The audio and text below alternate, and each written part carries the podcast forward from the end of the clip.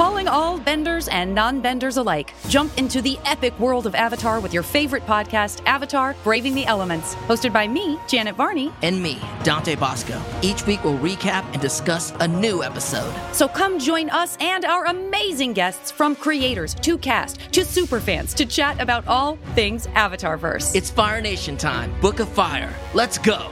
Listen to Avatar Braving the Elements wherever you get your podcasts.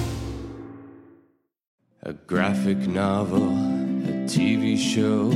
Well, it's not TV, it's HBO.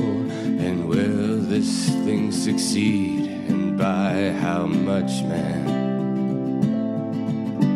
And some might cheer and some might scoff, because it's Damon Lindelof. But either way, we're off to watch some Watchmen. Watching Watchmen, talking Watchmen, analyzing Watchmen, and maybe arguing over Watchmen.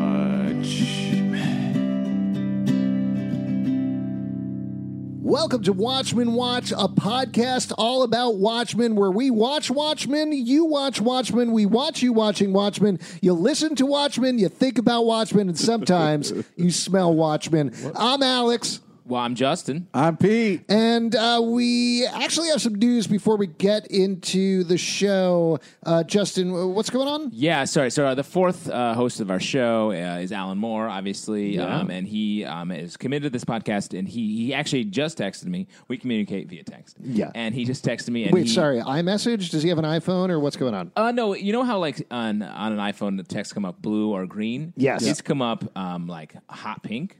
So I don't know what he's... I think he may be texting from somewhere else. But the future, the past. In this case, he texted me from the surface of Mars, where he's retracing the Doc Manhattan. He's doing a tour of all the Doc Manhattan. Is he running the tour, or is he taking the tour? Are you talking about Juicy Couture? No. No, I'm not talking about that.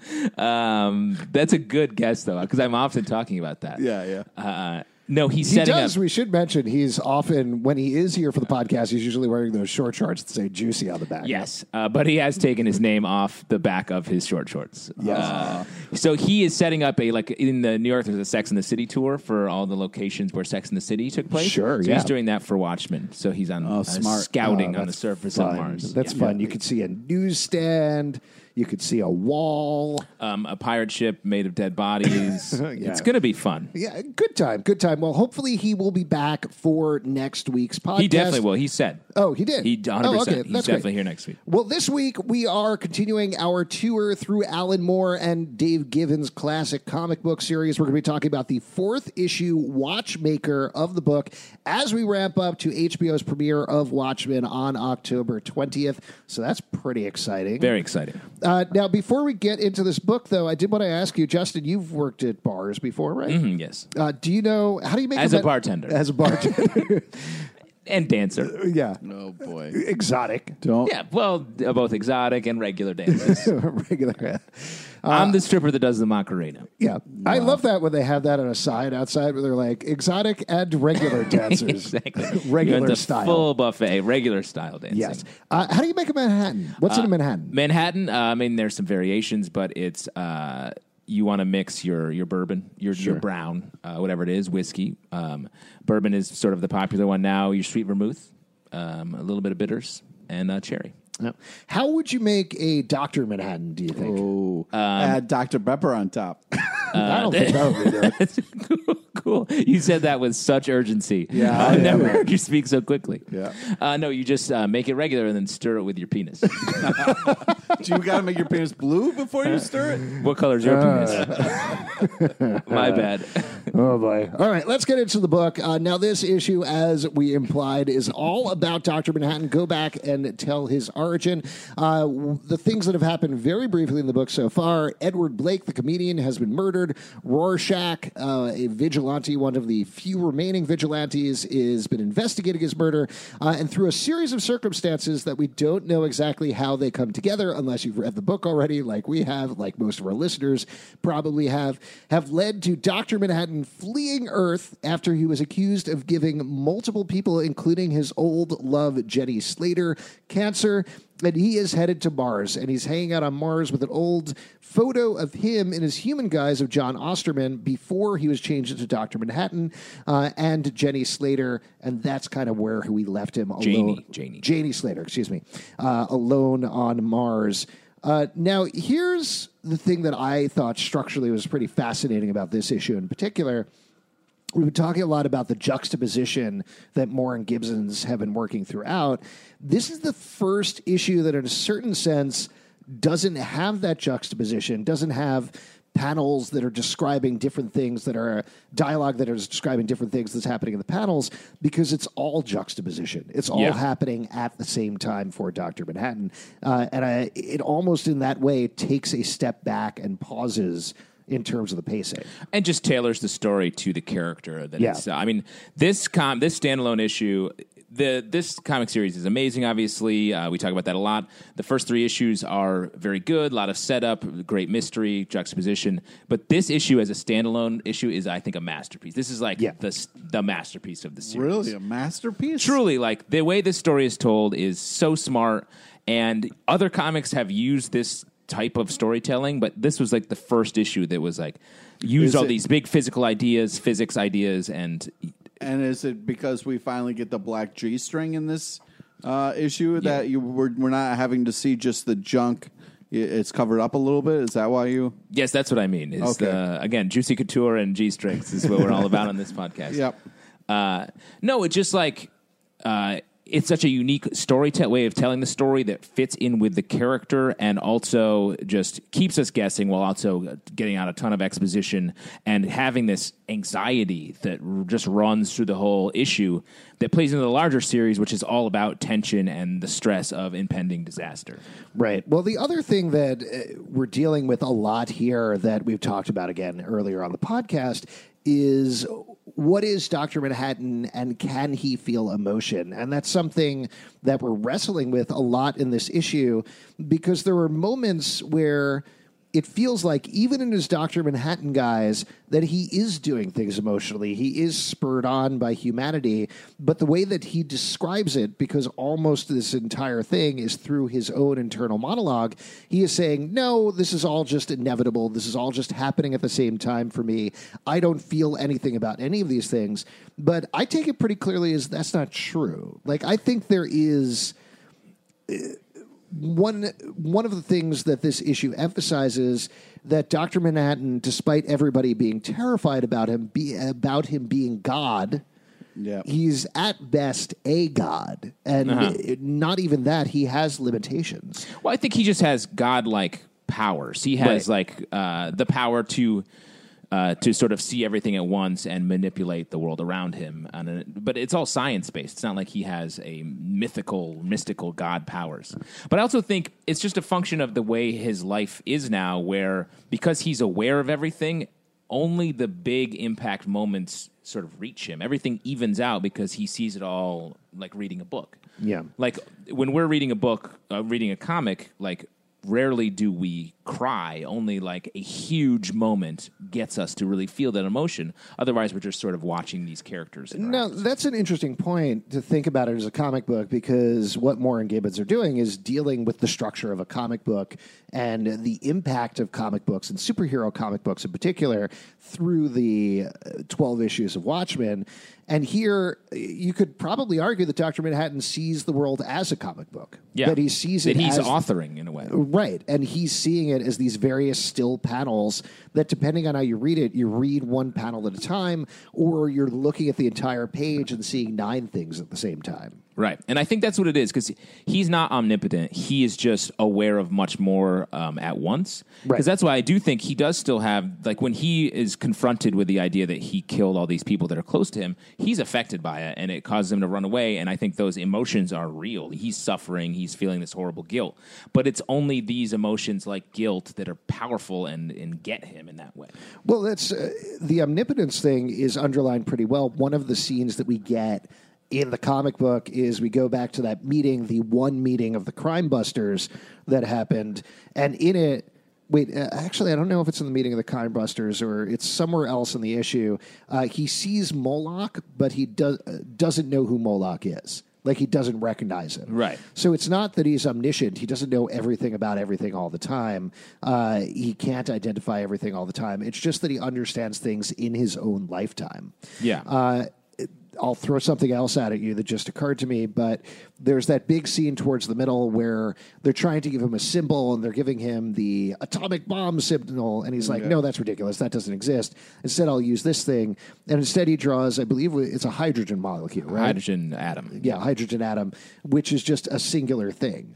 So what's being emphasized here is that all he sees is his own life through himself. That's it. He can't see through Janey Slater's life. He can't see through Laurie's life. He can't see through Eddie Blake's life or anything like that. He's not reading people's minds. He's just experiencing all these things that happen to him at the same time.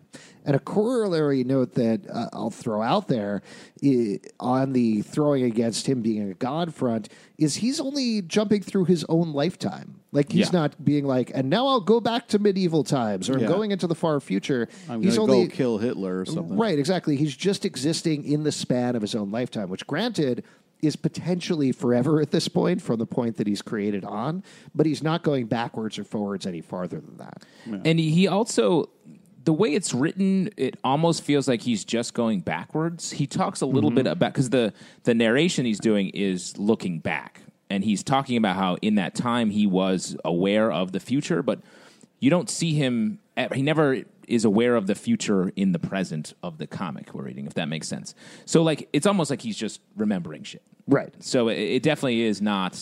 He's not as strong or as powerful as he's positioned in the book. Right. I think you could argue that that's all of us, right? I mean, I don't know if you guys experience this, but certainly I'll spend a lot of time, like, certainly when I'm at my most restful, where my brain will immediately, like, flash on something that happened 30 years ago that potentially I was embarrassed about or I felt bad about, or maybe sometimes a good experience as well. Get into it. Get into it, Alex. Let's have a little flash. Real quick, here's my top 5 most embarrassing experiences. Yeah.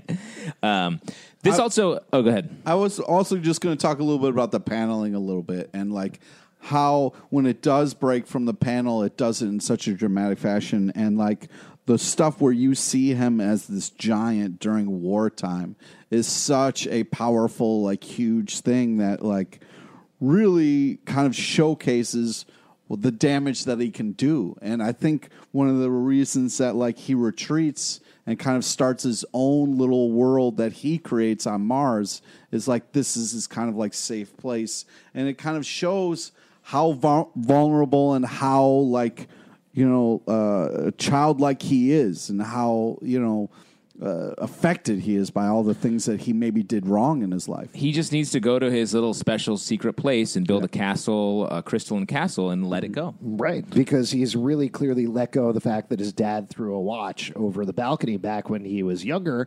So he builds an entire watch castle on Mars. That's cool. As one does. As one does. Speaking of children, let's talk about Laurie a little bit. Let's talk about Silk Spectre. So John Osterman, a.k.a. Dr. Manhattan, he's kind of an older man, right? Yes. Kind of an older gentleman. He says how old he is. He's very old. Yes, he's very old. He starts dating Laurie seemingly when she's 16, according to his story. Yes. Well, that's what Janey says. What is she, 16, 17? So it's not 100% clear how old she is, but young is the watchword. Well, she says, what is she, 16, 17? And then they give the year and they jump forward a certain, 4 years to her 20th birthday. Yeah. So you can kind of figure out that she's 16 when they first make out on the roof. Yeah. That's pretty fucked up. Yeah. Especially he's 50. I just wanted to point out that it's fucked up. Yep. Yes, I agree. And he straight up just bails on his wife because she's too old for him. Right. Like, they go so far to say that he is so powerful and so aware of everything, yet he does this, like, total scumbag move. Well, why do you think that is? Why do you think that is character-wise? Because I get the way that Dave Gibbons draws it and the way that he draws their expressions, forgetting about Laurie for a second, it does feel like there's honest emotion happening on Dr. Manhattan's face, whether he's faking it or not, whether he's saying this is a simulacrum of a human being that I'm impersonating right now or not. I don't know. But to me, it feels like he truly is reaching out for that companionship that Laurie is providing on the roof, not just giving her what he thinks she wants, like he does later on when he gives her the threesome that ultimately breaks the bond. Right. I mean, I guess if you're taking his powers for what it is, it makes sense that he would want to keep consistency because he remains constant. So he is finding, he's trying to have the same thing he had with Janey is with this now. He's having the younger version. So it's all constantly this same like young wife that he's had. And that's where the time, he is stuck in that time. Is that your take on it, Pete? Well, I mean, it's interesting. I don't know. I mean, Dr. Manhattan is a tough read, you know. He is so stoic and so powerful. It's kind of tough to know what's going on. I kind of just, it's a little too creepy to think about for me. But I think that, like... I think a good thing to do on our podcast is not confront the problematic parts of the comic book. Yeah. Oh, cool. Yeah, just avoid them as much as possible. Yeah, yeah. Definitely. No, I mean, like, if you really... it's not necessarily about the creepiness. I'm wondering now, what is Dr. Manhattan thinking when he hooks up with Laurie? Forgetting about her age for a moment, which is a whole other can of worms. Yeah. It's hard to separate it. Okay. I also think it could be... If he is fully aware of everything that's happening in the story, then it is important that he be with her to set up the narrative structure that saves the world. So I think that's possible. I think he's just honestly looking for emotion. Like, he's looking for that purity of emotion that comes with youth, of being 16 or 17 when you feel things so much stronger. Something that really hit me very hard is his repeated flashes back to that first moment when he touches fingers with Janey. Yeah, the mug of beer. Yeah. And what's crazy when rereading this comic for the, second or third, fourth, fifth time, it's like... All right, no need to brag. Well, yeah. I'm just saying that, a lot of time on his hands over here. Sometimes when you're repeating things like in movies or television or other comic books, I get mad when they're repeating things, when it's like undercutting. It feels like they're undercutting my ability to retain what's happening in the story. But here it's done in such an artistic way that it's, like, when you see it again, it's kind of an aha moment and really kind of makes it a little bit more powerful. Well, in a lot of ways, he's trapped in the life he had before he became Dr. Manhattan. So he's always trying to replicate the cogs of a clock, the first relationship when he first fell in love. Yeah. He's continually replicating that, despite the fact that he's the most powerful person in the world. I definitely think that's it, but I also think it gets back to that thing I was mentioning earlier with those still moments bringing back those memories. I will definitely get to my most traumatic memories by the end of this podcast. Gotta get there. Yeah. We'll I have some photos. Countdown. I have a photo. I have a bunch of photos. I want to have you just drop them onto the surface of this room we're in. Oh, Mars. Which is Mars, course. As we said. But I think at the same time, you have those positive feelings. Like, do you... I don't know if you ever think about this, but when you are with a person you love, you don't necessarily sit down and be like, let me review our entire relationship as it has happened thus far. No, every conversation with my wife begins and ends with how we met up till that exact moment. Oh, okay. Wow. You just recap it? Yeah. Well, it's like a recap podcast. That's sure what everybody loves those. Boring. No. But you think about those moments. You think about those moments when your hands first touched. That's where that spark, the throb of emotion came out of you. And I think that's what... All right, buddy. That's throb. What... yeah, it's true. Throb of emotion. Okay. Throb of emotion. Yeah, okay. Yeah, that big vein of emotion. Oh, wow. Yeah. Porno Shakespeare over here. Guys, I'm trying to say something real here. Right? Oh, okay. I'm trying to have a moment with you guys. Yeah, cool. But I think that's what Dr. Manhattan is trying to get back in a certain way. Like, he remembers that. He remembers those strongest moments. Those are the things that get him back to his humanity. I think it's the same thing with Laurie on that roof. I think it's the same thing through various points in this issue, not necessarily when he's acting as Dr. Manhattan, but when he is trying to get back to John Osterman. Yeah. And it's just not working. Like, ultimately, he goes to Mars to completely escape his humanity. Like, that's the least human thing you could do, is teleport yourself to Mars and build a castle there. But what does he build a castle of? He builds a castle out of cogs of a watch, going back to his formative moment when his father threw it off the balcony. I think he's just a huge fan of Frozen. Oh, yeah? Yeah, he's Elsa-ing a castle. Do you think, are you saying this right now, that Watchmen ripped off Frozen? Do you think? Well, Dr. Manhattan can see the future, so he backloaded that reference. I think it's reverse. I think Frozen ripped off Watchmen. Do you think so? Why? Oh, yeah. Because just that's how time works? Yep. Huh. Interesting. I will say that there is that panel right at the end where he's on Mars and he sings the entirety of Let It Go. Yeah. That it feels like... feels like a direct reference. It does. Yeah. It does feel like a connection feels there. Feels purposeful. Yeah, and the fact that his sister is named Anna. Yeah, and the tiny snowman that's stupid the whole time. Oh, come on. Whoa. Sorry, I've seen that movie. His name is Rorschach. Yeah. Great. I've seen that movie too many times. Yes, same here. What else should we talk about in this book? I mean, true to form, we've been jumping around in time here as we've been talking through it rather than walking through page by page.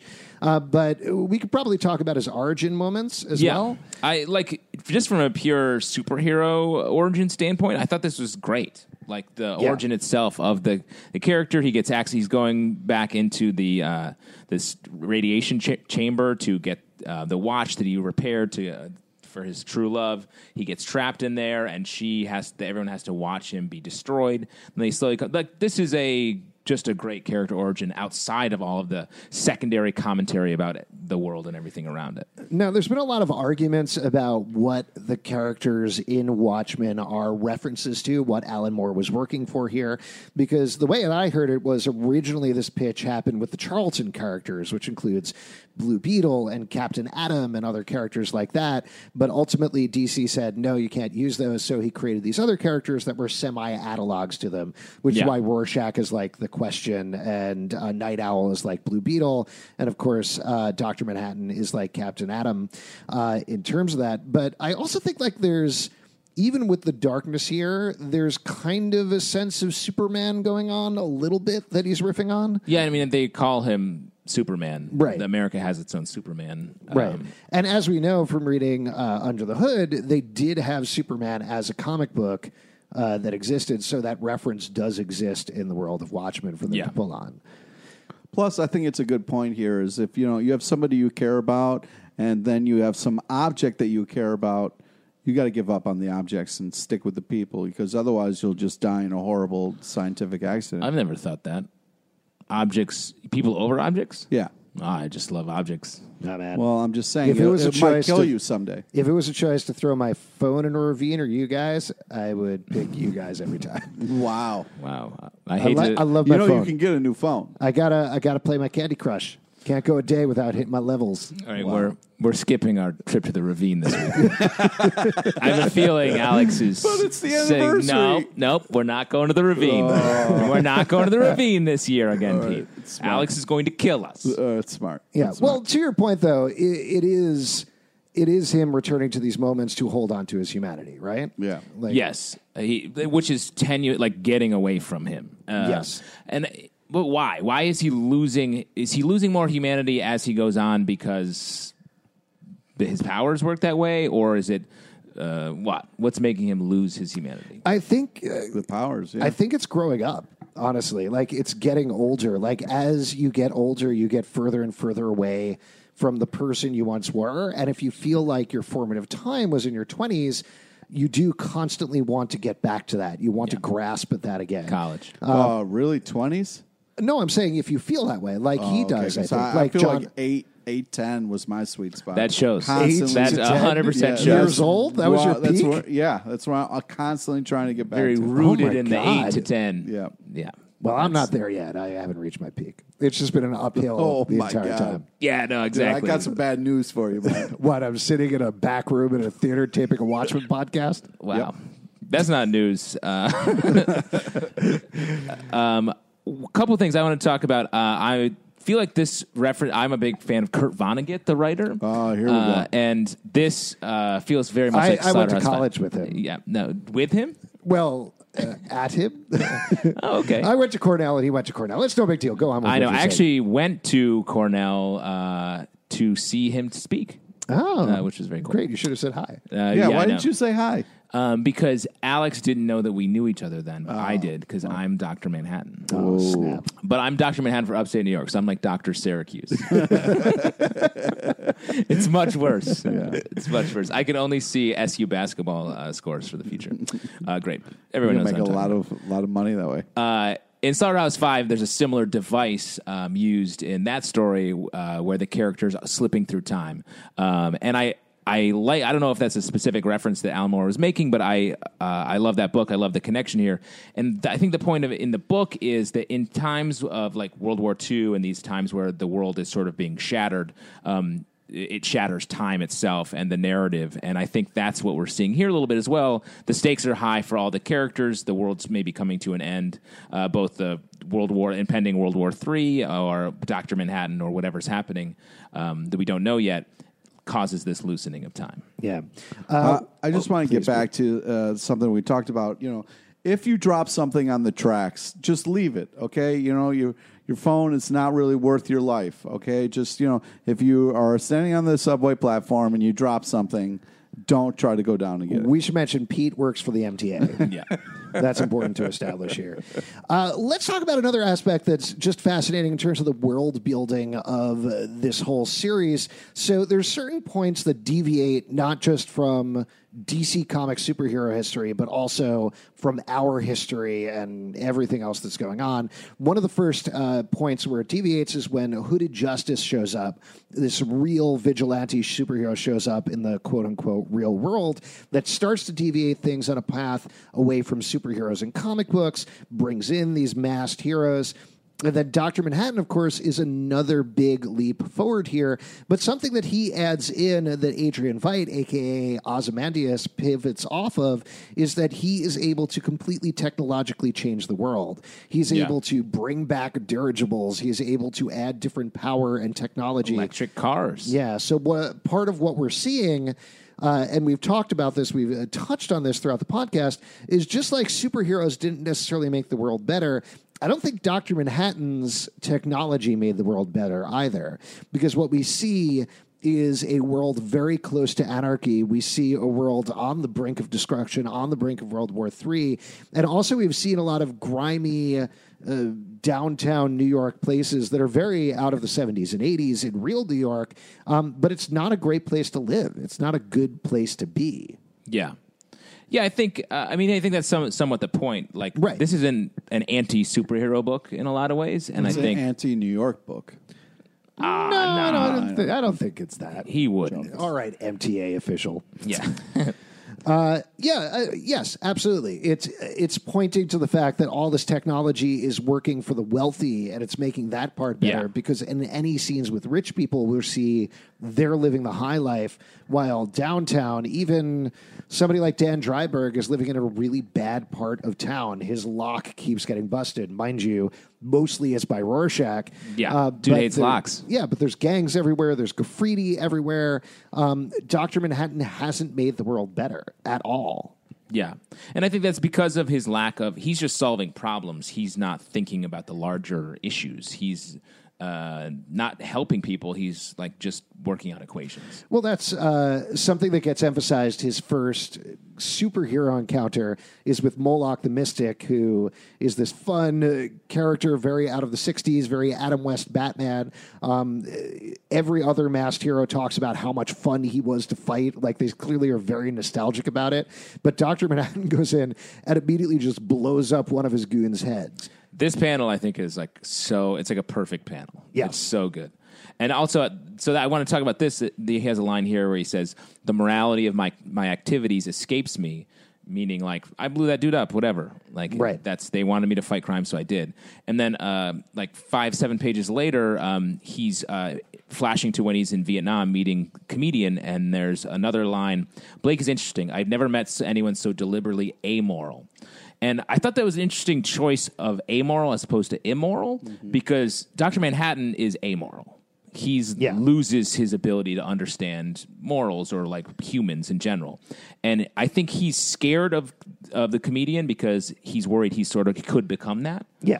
But I think it's weird that he calls him amoral because I think the comedian is immoral. He's someone who knows morals and he's like, I do the opposite. Yeah, I think you're right about that. So I think that's such a weird, that's a weird moment there. I just noticed that on this reading. Like, he's calling the comedian amoral when he himself is amoral, and the comedian's actually immoral. Right. So I think it's like... But do you think that has something to do with the fact that he understands the realization that the comedian eventually gained to, potentially? I think that the comedian at the end of his life did understand good and bad, and that there was none of that. Like, there's no gradation there, that it's all fucked. Because ultimately, the world is going to get blown up no matter what they do. But I guess to the point we were making earlier, Dr. Manhattan might not know that. Like, he might not know that because he wasn't there. Right. I don't know. I'm not sure. I don't know. Another thing that I think I wanted to touch on a little bit is his relationship with Adrian Veidt here. So we know where the comic book is going to end up. We know where the series is going to end up. He meets Adrian Veidt, and if he's really living every single bit of his life all at the same time, when he meets Adrian Veidt, he knows exactly what's going to happen. And there's an interesting panel in here of them shaking hands for the first time that makes me wonder in that moment, how much does Dr. Manhattan know? And the answer is probably all of it, right? I mean, it's hard. That's the thing, is we don't really know. I would think, no, he doesn't know that. But that's why, like, it's hard to tell what his powers are, right? And how much he's sort of talking up his godlike powers when it really is sort of retroactive, as opposed to him actually in this moment when he's sitting with him in his Antarctic fortress and he's like, this dude's going to eventually try to destroy the world. Right. Because the way it's played, I feel like maybe he's sort of, in the last panel, he's sort of touching his chin like, huh, what's up with this guy? Yeah. Like, it feels like he's questioning as opposed to being like... Right. So maybe he isn't able to actually see the end of all things. Maybe he doesn't necessarily know. Which, kind of undercuts his intelligence a little bit, because if you go to a giant Antarctic layer... That should be a very big sign that says this guy is evil. Except Adrian Veidt, even if he's not supernaturally smart, he really is the smartest man in the world, or he's a very smart man, right? So if he knows that Dr. Manhattan knows everything that happens around him, he has been very careful to make sure that Dr. Manhattan sees nothing other than what he wants to see.